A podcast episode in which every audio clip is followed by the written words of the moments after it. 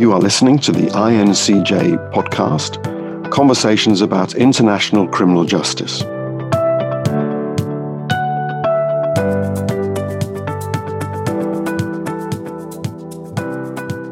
Thank you for your introduction and thank you also for inviting us here for this um, session. We appreciate it and we appreciate being able to share a bit about our corrections and our challenges, but also our successes with mental health in corrections.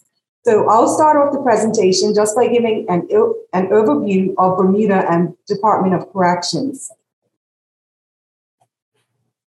So we'll be, we, we'll be discussing the overview of our department, the management of mental health inmates from reception to discharge, challenges and successes, working with our stakeholders, and that includes our mental health clients and corrections committee.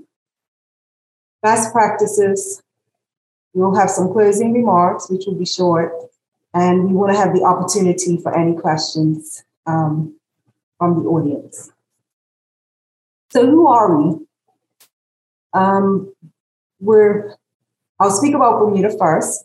We're an island in the Atlantic, just so that people can get the context. Um, we're, we're in the Atlantic Ocean by ourselves. We're in overseas, British overseas territory with approximately 65,000 um, population, general population of 65,000. So Department of Corrections, our mission is to protect the public and provide rehabilitative services. And our end product is really to have a more productive and positive citizen that's going back out in the community our beliefs. And I'll, I raise these and highlight the areas in red because this is what we're all about. And, and this is what we believe that those in our custody have the potential to change, even those with mental health challenges. We believe that our staff are our greatest asset in, in the achievement of our mission and that they have the potential to bring about change. So it's not just about the clinical staff, it's about our frontline staff as well playing a role in the rehabilitation process. We believe that the Department of Corrections is an integral part of the entire Bermudian community. And we live with persons that come into our custody, are our family sometimes, they're our neighbors, and they go back out into the community. We see them on a regular basis as well. And the fourth one, um, which doesn't impact too much about what we're talking about today, but we believe that we should operate the department cost efficiently while retaining the ability to achieve our mission. I'll just give a brief overview of our facilities. We have three housing facilities. The first one being a maximum security facility, which is a male facility, and that's Westgate Correctional Facility. Has the capacity to house approximately 220 male inmates. And we have remand inmates and those that have been sentenced as well. And our inmates are classified as minimum, maximum, and medium security. So we have all three classifications in one facility. However, they are separated by housing units. Our next facility is the farm facility, which is a minimum security facility. And this facility concentrates on the reintegration of inmates back into the community.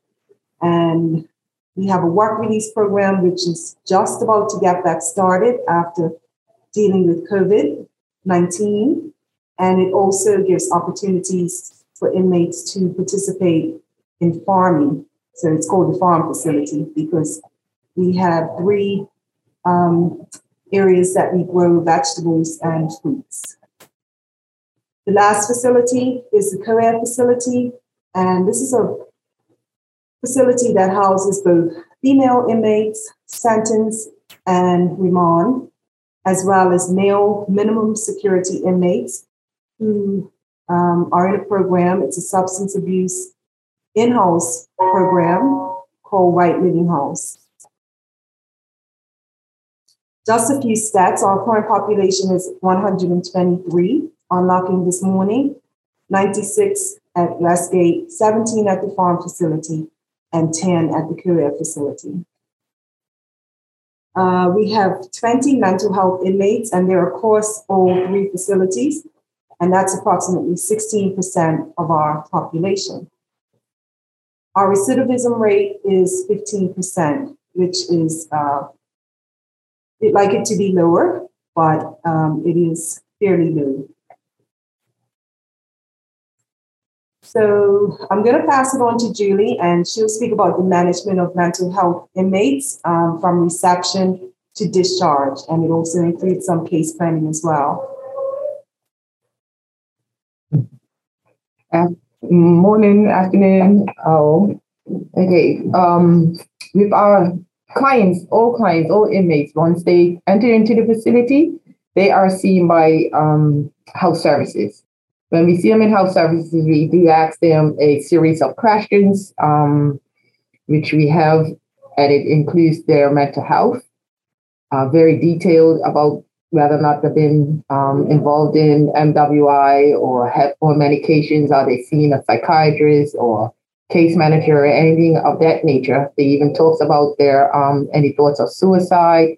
Um, have they thought about it in the last, you know, when was the last time they thought about it if they have? Have they ever attempted it at any time? And, um, you know, asks a series of questions in a different way to see if they have um, any mental health illnesses, such as, you know, pe- feeling that people are talking to them or feeling that people are, or, you know, watching them or anything of that nature.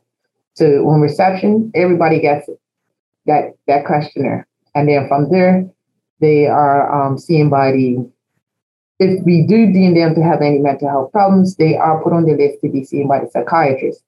We have a psychiatrist who comes in on a weekly basis, sees all our mental health clients. So if we have one person that comes in on reception and we deem them or they're on medication, they are put on the list and they're seen that following week that the psychiatrist comes in.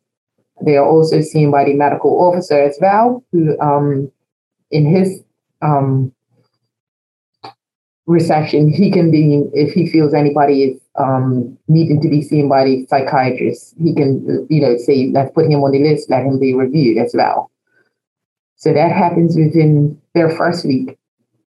And then um, they're managed throughout the time frame that they're here. If they need to be, the psychiatrist determines if they want to see him on a weekly basis, bi-weekly, um, you know, when they need to be returned, they continue with medication anything of that nature, and we'll just keep following up according to how the psychiatrist deems them needing to be um, seen. Um, they are also, there's case planning. I think Ms. Walker can go into more detail in reference to their case planning. That is in her her regime. And um, I will let come back, let her come back to that. When inmates who are um, mental health inmates, when they're ready for discharge, they are um, you know, uh, we do discuss with MWI. Sorry, I should go back. We do um, when they come in, we speak to MWI. We can get a list of medications that um, they may be on, and we will continue with that. When they're discharged, we do the same. We liaise with MWI, letting them know that they are due to be released. This is um, the medication they'll be on when they had their last injection, if there weren't any injections, and we do, you know, a discharge summary, and that's sent to their to MWI for them to follow up with them upon their discharge. And we do give at least a week to three weeks of medication with them when they when they are released. And I can let Ms. Um, Walker go into detail on the case planning, as she has more insight on that.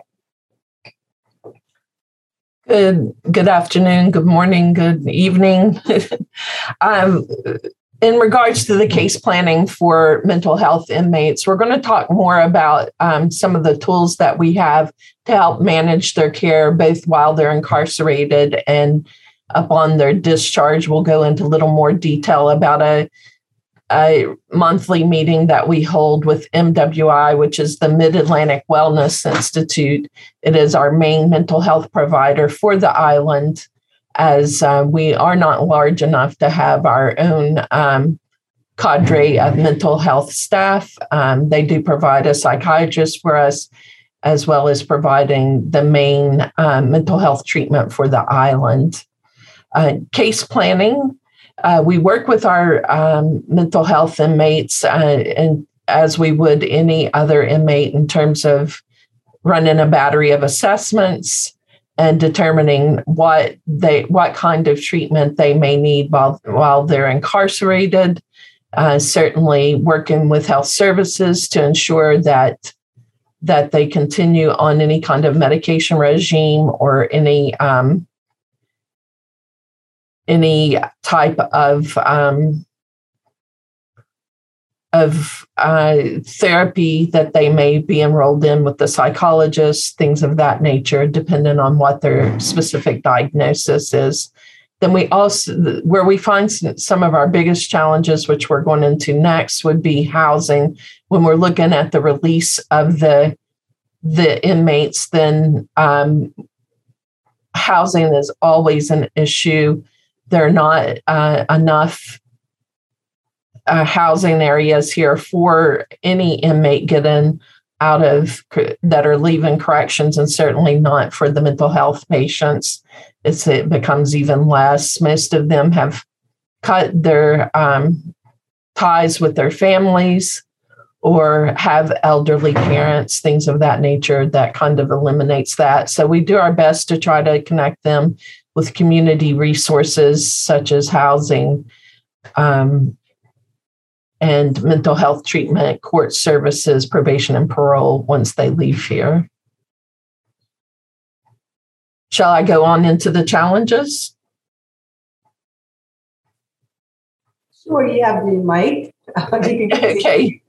So, um, as I stated before, some of some of the challenges we have um, are is that our mental health population typically comes with co-occurring disorders whether that is um, substance abuse or, or another type of disorder. Uh, they tend to be non compliant when we receive them. They don't tend to be on any type of medication or treatment regime. As I mentioned previously, they may have limited or no family support. Often they're homeless, which increases the likelihood that they might have a physical ailment due to um, not having proper medical care, not having uh, a, a, good shelter, um, a shower, uh, being kept in unhygienic conditions, things of that nature. And again, the majority of them tend to have substance misuse issues as well, whether that's addiction or just regular abuse. And we have um, and on our island um, we do have the mwi mid-atlantic wellness institute they provide a range of services for our mental health for the mentally ill here in bermuda unfortunately as the commissioner stated we only have a population on the island of about 64000 and that means that we are limited in the scope of how of our ability to treat specialized populations.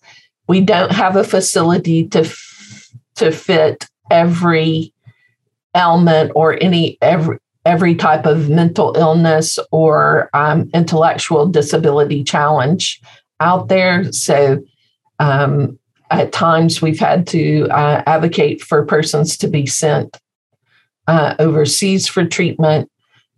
We've tried to fit people into um, a treatment location that may not be a hundred percent um, appropriate for that their specific diagnosis, and often uh, they get caught in the gaps in between and they become homeless. If I can just add, um, sometimes the clients may have actually caused viol- been violent at the mental health facility. So then that causes even more of an issue because that's the only facility that we have for mental health.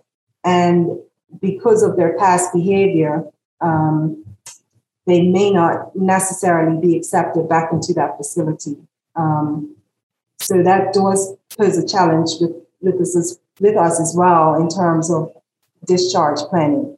But even though we have some challenges, we do have some successes. So we'll move on to our successes. And when we speak about experienced staff, not only do we have the clinical staff, we, we have staff who work with the mentally challenged inmates. Um, so some of our frontline officers will work with them in terms of their um, getting getting showers and bed and ensuring that their rooms are clean, trying to help them manage better. So we have um, our case managers as well, and the clinical staff are psychologists. Um, program director Walker brings a wealth of experience as well. So, Ms. Smith, I don't know if you want to um, share more on this section. Yeah, also with the um, experienced staff, of course, we have the mental health um, psychiatrist who comes in on a um, weekly basis, as stated previously. We have our nurses. Um, all of us have different experiences, but we also have um, mental health nurses who who have worked at MWI or in another mental institute who bring their their experience to um, yeah, to prison to corrections. Sorry when they come and, and work in this facility. So that is, you know, a plus for us as we, we all are training, but then we have that specialized one or two nurses that are specialized in that area. Um, we also have, well, our medical doctor as well, who, who has experience with mental health clients. Um, you want me to go on? Information sharing. We do a wealth of information sharing with outside stakeholders, um, MWI, court services. We, we share a lot of information back and forth. Um, this is where we come up with the MHCC group, which I think we'll talk about it a little later. We have um, the, which I stated already, the mental health treatment court, which inmates um, go to court who are meant mental have mental health illnesses and they're seen in court. And from court, they can determine which way they can go. They may not even have to come into prison if they are um, deemed the crime is deemed not necessary to come in. Other treatments can be done for them.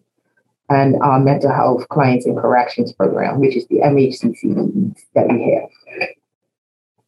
I could speak a little bit on the mental health um, treatment court. Um, there have been success stories recently. Mm-hmm. I read in the newspaper one of the uh, clients that attended the mental health treatment court. She was with us for a brief time um, on remand, but she's actually now working and is being productive in the community and complying with her treatment plan. So the mental health treatment court has seen some success. Um, the previous magistrate who was responsible for it um, had invested a lot of time and interest in the persons that attended the court to ensure that they had support and were able to function um, a normal life without um, crime or less yeah. crime. That's right yeah, they help them find jobs. I mean, they do a very vast, a lot of um, influence on the mental health clients. I'm jumped ahead too fast. I'll go back. Sorry.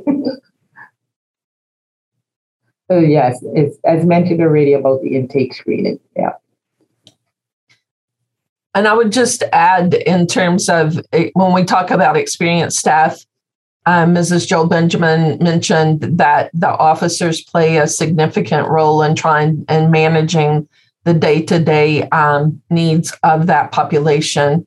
We have we have a senior briefing at typically at all of our facilities on a daily basis where information is passed between custody staff, um, health services, um, clinical staff, things of that nature. So it, it's important to keep that line of communication because the officers in the unit are are going to see the offenders more. And they're they are often the ones who alert us to a change in behavior um, before we have the opportunity to see it for ourselves. Um, one of the successes that we found um, really has been helpful. And, and I won't speak a lot about it because I'm not directly involved with it, but we have an interagency committee it's called the Mental Health Clients and Corrections. So it's a committee, and the stakeholders include, um, we spoke about MWI, that's what we call it for short, but it's Mid Atlantic Wellness Institute. Um, court services, so they court services deal with probation and parole. They're a separate department. They're not under the Department of Corrections or the same ministry as corrections, um, but we work very closely with them, um, not only for our mental health clients, but for other persons as well. And other agencies are brought in as needed. Uh, Bermuda Housing Corporation that assists persons with housing and also financial assistance. So this committee um, goes back about 10 years ago um, when it was determined that there was there was a splinter and the agencies weren't weren't speaking and we didn't know uh, we were discharging people and not really following up with uh, Mid-Atlantic Wellness Institute to let them know that they were being discharged and putting a proper plan in place for them to follow or a plan was in place. However, the information wasn't communicated to Mid Atlantic Wellness Institute, or perhaps somebody was being released on probation and court services didn't have all of the information that they would need to supervise the person. So the committee was formed. Um, all of the stakeholders were quite um, committed to ensuring that our mental health clients, excuse me, not only receive the best care while in custody, but also upon release. So this is where this committee came about, and it, has been quite um, helpful, beneficial to the department and the clients as well. So I will hand over back to Ms. Smith. Yes, um, um, so with the mental health um, correction, um, clients in corrections, it was it was formed uh, roughly over ten years ago, like Ms. Joe Benjamin stated. Um, it was it was formed to have a communication uh, um, um, with other stakeholders so that when persons are released, we, we start discussing inmates about three months to the prior to their release date. And then they discuss their housing, how we're going to manage them, you know, what type of um, probation will they um, be released on, um, what, you know, what will be put in place for them, um, medication, everything is discussed in a whole about the, the individual clients. It's it's um, every month. It's for an hour, and it you know it starts on time and finishes on time, which I think is a very good thing. Everyone likes okay, we know we're going to this meeting, we're going to get there, and we're going to finish on time. Um, it rotates to the various areas, um, court services, um, Mid Atlantic Wellness Institute, all take turns in um, presenting the inmates. Um, we have recently, I think we have um, the psychiatrist who sits on the board as well. I think initially they wasn't involved, but here recently in the last few years they are now been involved in it, so they can put in their input as to um, the management of the mental health clients. Um, we also have the social workers nurses from prisons um, that are involved as well. Um, what else? The, we also have the community mental health workers from yeah. Mid Atlantic Wellness Institute, probation and parole officers, um, yeah. nurses from Mid Atlantic Wellness Institute, uh, case managers. We have custody representation as well, uh, so that the custodial staff can present their um, their opinions and information also. Yeah, thank you, Ms. Walker. um, you can continue if there's anything else you wish to say um, in reference to Ms. Walker sits on the board as well. I would just say that um, not only does this help with the transitional planning, uh, it is also uh, very beneficial to us as in corrections. But when persons are intaked to our facilities, uh, we get the information from these stakeholders as well regarding the what was happening on the outside prior to them coming in. And so that helps us formulate our treatment plan for them as well and look at what might need to be done. And as Ms. Smith said, uh, the a key component is that transitional planning to help them uh, return back into the community. Yeah.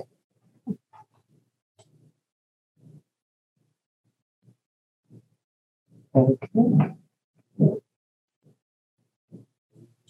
So Mrs. Walker is part of the high risk offender management team, and that includes the Bermuda Police Service, uh, Mid Atlantic Wellness Institute again, Court Services, Department of Corrections. So not all of the mental health um, clients who are in our custody or who come through our care uh, would be tracked by the high risk offender management team, but some persons who have mental health have committed uh, very serious crimes and are considered a high risk offender. So there's another tracking system and support system. Um, sometimes they may be sex offenders, and sex offenders automatically fall under this high risk offender management group. So, Ms. Walker, if you can just share a little bit about how that team works in that particular. Okay. This this team also meets on a monthly basis and includes the psychologist from court services, the psychologist from um, from the Department of Corrections, uh, staff from the Mid Atlantic Wellness, usually the psychiatrist and the psychiatric nurse, the head, uh, the community psychiatric nurse, and it is managed through the Bermuda Police Service. And what this does in regards to our mental health clients, it if they have, as the commissioner said, committed significant crime and they're on that list to be managed as high risk, then it gives the police service um, some resources in terms of their being able to deal with the person out in the community, what they might look out for. Uh, they often have have information that we may not have in regards to recent behavior, things of that nature, and that is all shared at the meeting. And we talk about how how persons can be better managed in the community to help lower that risk and the possibility for reoffending.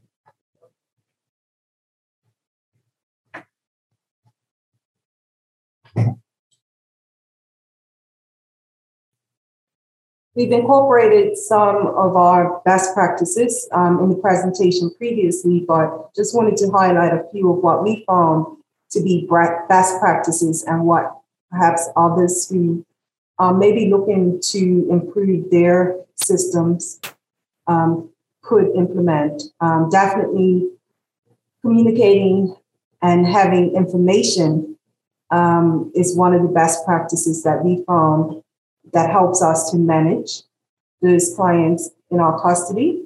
Um, sort of having point persons at the facility and at the other agencies has also worked.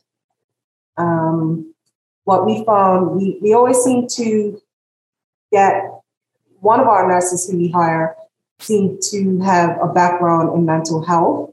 So that definitely um, is helpful, not only from their experience and their knowledge, but they also usually have been in contact um, in another area, usually from the hospital with the clients who have mental health challenges.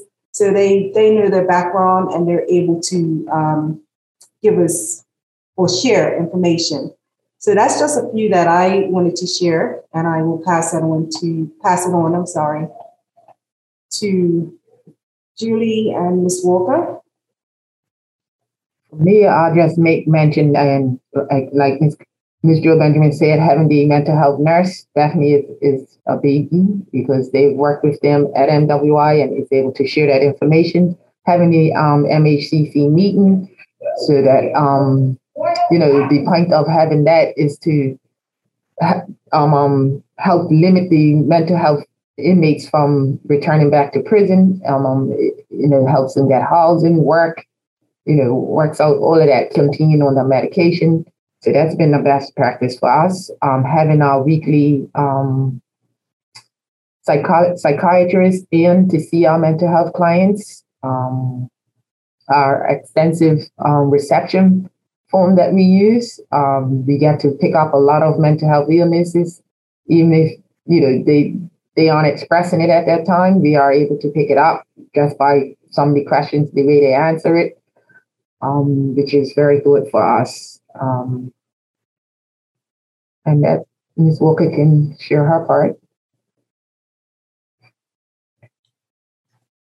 I I um I, I, certainly concur with everything that Mrs. Joe Benjamin and Ms. Smith have said. Um, one of the things I think we as as a department have done a better job of in the recent years is trying to provide uh, training regarding mental health clients for all staff, um, whether they're clinical, custody, administrative, um, just so that they have a working knowledge of how best to, to work with the mental health client. And I think that has been very beneficial um, to all staff. And then I would also, I just want to re- reiterate that the communication lines, a good, along with a good intake, I think our health services staff are very good at identifying any matters on their intake. And then that starts a good conversation where we can reach out with our um, our community partners, specifically MWI and court services, and try to provide a sound treatment approach.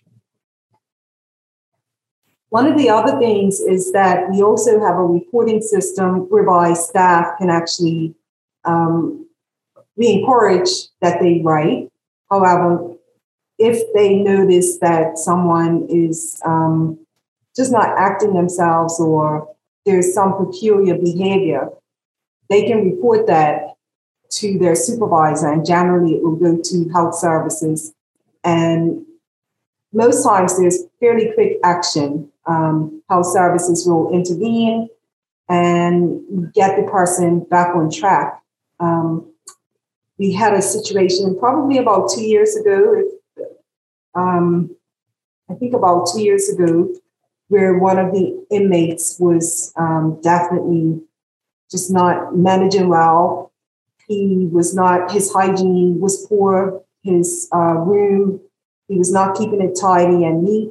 And that was shared with health services, and health services worked very closely with Mid Atlantic Wellness. Um, we did have to separate him from the main population for a period of time um, so that he could uh, resume his treatment. And we didn't have the opportunity to send him out to Mid Atlantic. And if I if I may mention, we actually have legislation which allows um, the Minister of Health to place a person at M- MWI, Mid Atlantic Wellness Institute. So if they're in custody and they're unmanageable in our custody, they can be moved from our facility to the mental health um, facility. We didn't move this person; he was managed in house. It was it was a challenge. Um, however, he's now back into the main population, and he still has a long ways to go, but he's much better than he was previously. So that's just one of our sort of stories where we had a situation um, and then managed the person back to some good health, good mental health. And also, I can just add, um, just having a good rapport with our various stakeholders is is definitely one of our best practices. Because with the mental health treatment in court, they can let us, they call us, say, hey, look, we just had such and such seen by the judge. He's going to be remanded. So, you know, here's his list of medication, um, prepare for him to come. His, his, you know, they just give us a, an idea of what to expect. And just having that good relationship with the various stakeholders is definitely one of our biggest best practices as well. I think the other thing, um, other factor that would be is to is about Um, our staff having good working relationships as well with the clients. Um, sometimes they're able to, because when people are, are not mentally stable, sometimes they don't trust anybody. And because we're a small community and we have a small population, staff are able to build those relationships um, with inmates. And sometimes we have to rely on the frontline officers to actually be the first person to convince people that they need some type of help. So I think relying on the on the frontline officers and with the training and awareness, mental health awareness, letting staff be aware of what to look for is definitely something that has been helpful. And I would encourage other agencies, other correctional facilities, other prisons to um, invest in, in, in the staff and have some training for them so that they can recognize um, when there is a mental health issue.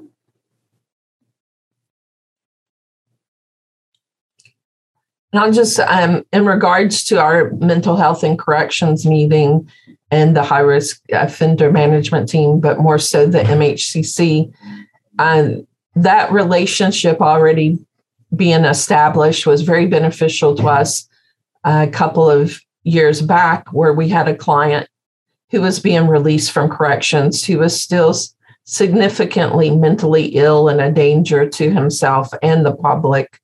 Um, so we work collaboratively with court services and MWI as well as the court system in order to have that person uh, sent to an overseas facility uh, so that they could receive the appropriate level of treatment. As as I'd said before, we don't necessarily we are not able to accommodate every mental illness or intellectual disability. So this person is now um, receiving treatment outside of Bermuda that will hopefully continue to make them healthier for return. But that having those relationships already established were was key to the success in being able to get him transferred to another to outside of Bermuda. Um, the 20 people, I'm just going back to the 20 persons that we have in custody. Um, the mental illness range. Um, so we have some that are manageable um, and others that need, need quite a bit of work. So I don't know if Ms. Smith, did you want to speak a little bit about um, the mental illnesses that they may have, um, what the range might be from?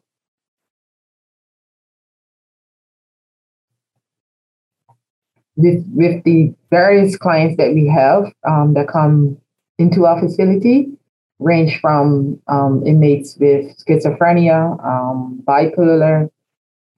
Um, most and most of our clients, as stated already, do have co-occurring um, disorders where they, as they are, that do have that mental health issue, but also they have that um, substance use abuse as well. So the substance use is what um, exacerbates their mental health. And once we get their substance abuse disorder under control, their mental health seems to um, um, levels out. so we have a lot of our clients that have the co-occurring um, disorder with substance abuse and the mental health working together. Thank you. Um, I see one of our, both of our assistant commissioners, um, one acting assistant commissioner and assistant commissioner of operations has joined us. Um, I don't want to put him on the spot, but um, if there's anything that you'd like to share, Mr. Downey, in terms of operationally how we manage um, our mental health clients, I'd invite you to share.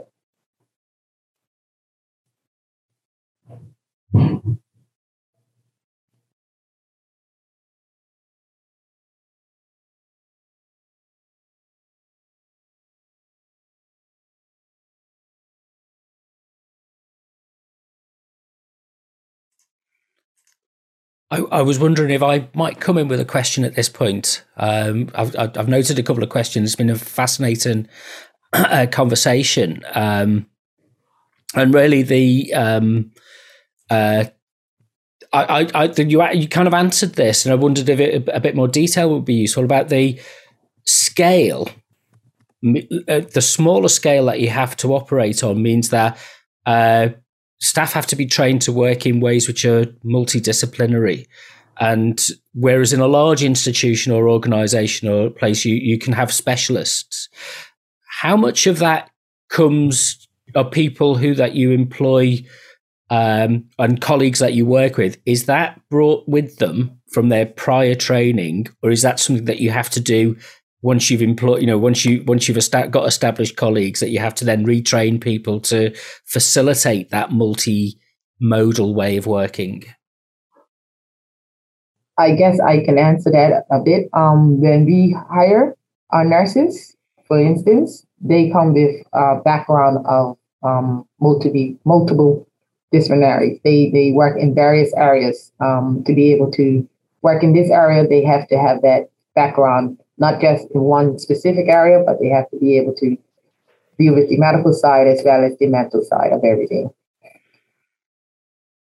And staff, they get, I believe most of them get training, but they some do have some background from various social workers. Um, and, and, and is that other, so? Is that informal training or is it formalized within your operations? Do you have like a, a, a, set process that people have to go through, or is that something that is done, if you like, between peers?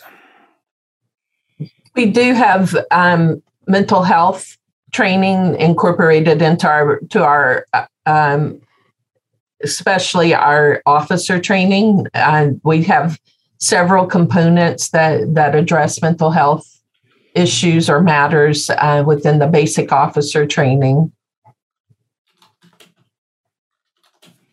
our our clinical staff tend to have come you know from other backgrounds as well and bring bring the knowledge with them typically. But for our officers but although we do provide ongoing training for them as well but our officers we make sure that that's included in the regime of their orientation.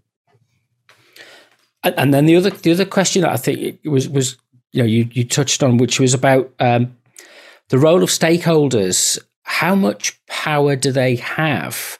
So it sounds very cooperative and collaborative rather than directional, if you like, assertive.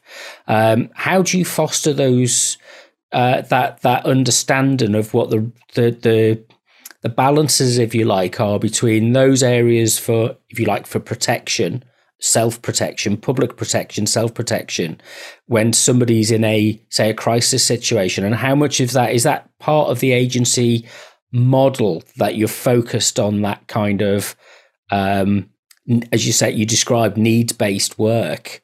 Uh, how, how does that operate between the, the different agencies? You, you, you talked about it that you do have these conversations you, you know you said conversations.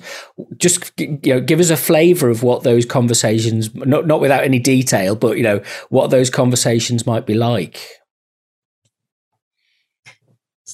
Sometimes they can get um, pretty fiery you know because uh, it um, we may we may have a client uh, in one of our facilities that we feel needs to be sectioned for mental health treatment and taken to MWI um, for treatment, you know, so um, we definitely we have to Ms. Smith and myself, we will those things have to go to the commissioner's level and sometimes above in order to be resolved.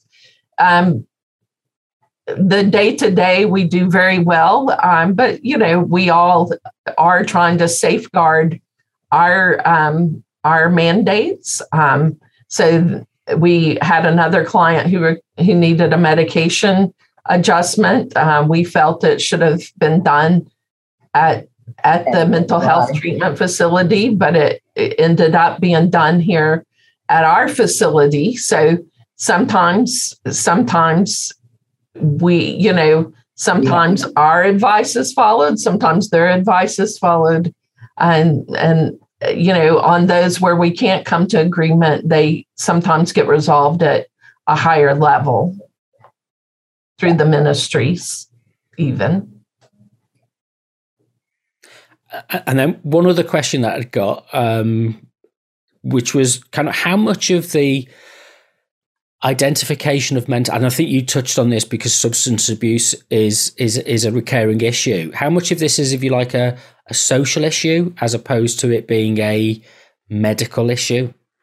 Um, where's the pressure come to you know it you have to deal with something which maybe should be anticipated elsewhere in society? Um, um I would say maybe half of it. Um, does come from social issues as well, which is why we have that collaboration with the outside stakeholders. To they have an understanding, okay, on the outside, he's been living here or he's been living with his parents, and this is what's been happening. So we get that full picture of what is going on with the um, inmates while they're here. So a lot of times we do realize it's just not um, substance abuse or the substance abuse is occurring because of this social issue. And once we get that social issue under control, we're able to better um, help the client in the long term. And we've had successes where once we've got that social issue under control, housing, work, and that client has been successful since, continuing on medication, has not relapsed, and is doing doing well in the community. But with that collaboration of all the um, stakeholders is, is, is the key. I've got one last question for uh, for for Kiva. Is in terms of international contacts because this is an international discussion, and today we've heard from practitioners in J- Australia, Japan, Nigeria, the UK. What, what what's your um, what what would be your if you like your uh, takeaway that you offer that other people can learn from your practice?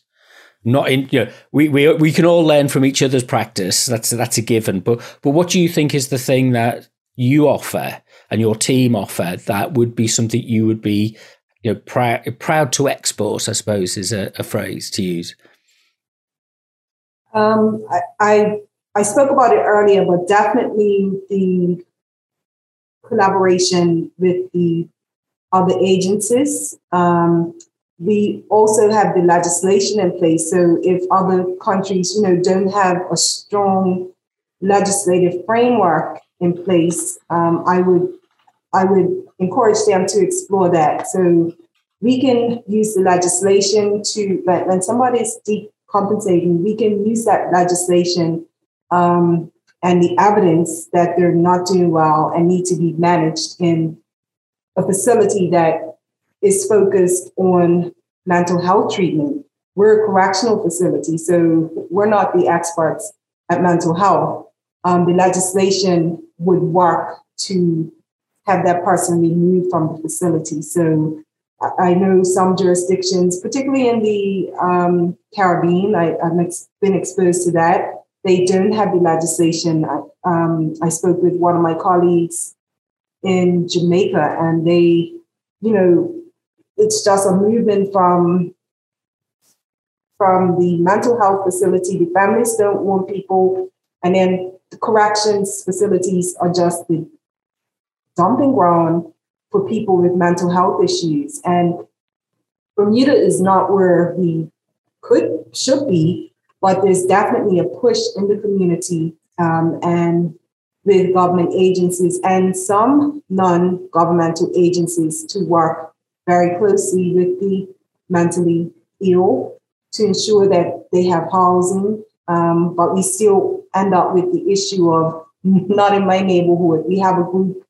I, I believe it's called Home Home, and they try to find, find homes for uh, persons that are on the street, may have uh, mental health issues, but then the community were up in arms that they're being housed in that, that area. So one of the things that I didn't mention was um, that the court system actually now have a, a staff member who works along with or an advocate, more or less, that works with the clients and um, you know request for assessments to be done so that when persons are sentenced the, the judge or magistrate has all of the information at hand and can make uh, appropriate decision on whether the person should be in custody or whether there's some other sentence, non-custodial, that could be given. So I would take it from the best practice of the legislation, looking at the legislation and seeing how that, because that's the teeth. Um, without legislation, you can have the best collaborative, um, you know, relationships, but if you don't have any legislation or the authority to do certain things, then it's quite difficult. Well, that's a very very clear statement of uh, of where you may be going next. So it's uh, that's very good. Uh, thank you very much for your time today. Um, it's been very fascinating to hear this and to and to and to, to listen to the uh, the steps that you take, I think that's that comes through very thoughtfully and clear uh, in terms of how you bring this together. Uh, as you say, uh, uh in a situation which might feel uh, you know in isolation, maybe. Um, so you you you you know it's it's really valuable that you shared this with our network, and and what we'll do is we'll make the, the video available so it can be reshared as well. So thank you very much. You have been listening to the INCJ podcast, Conversations about International Criminal Justice. To find out more, go to our website at criminaljusticenetwork.net or follow us on Twitter at INTCJ Network.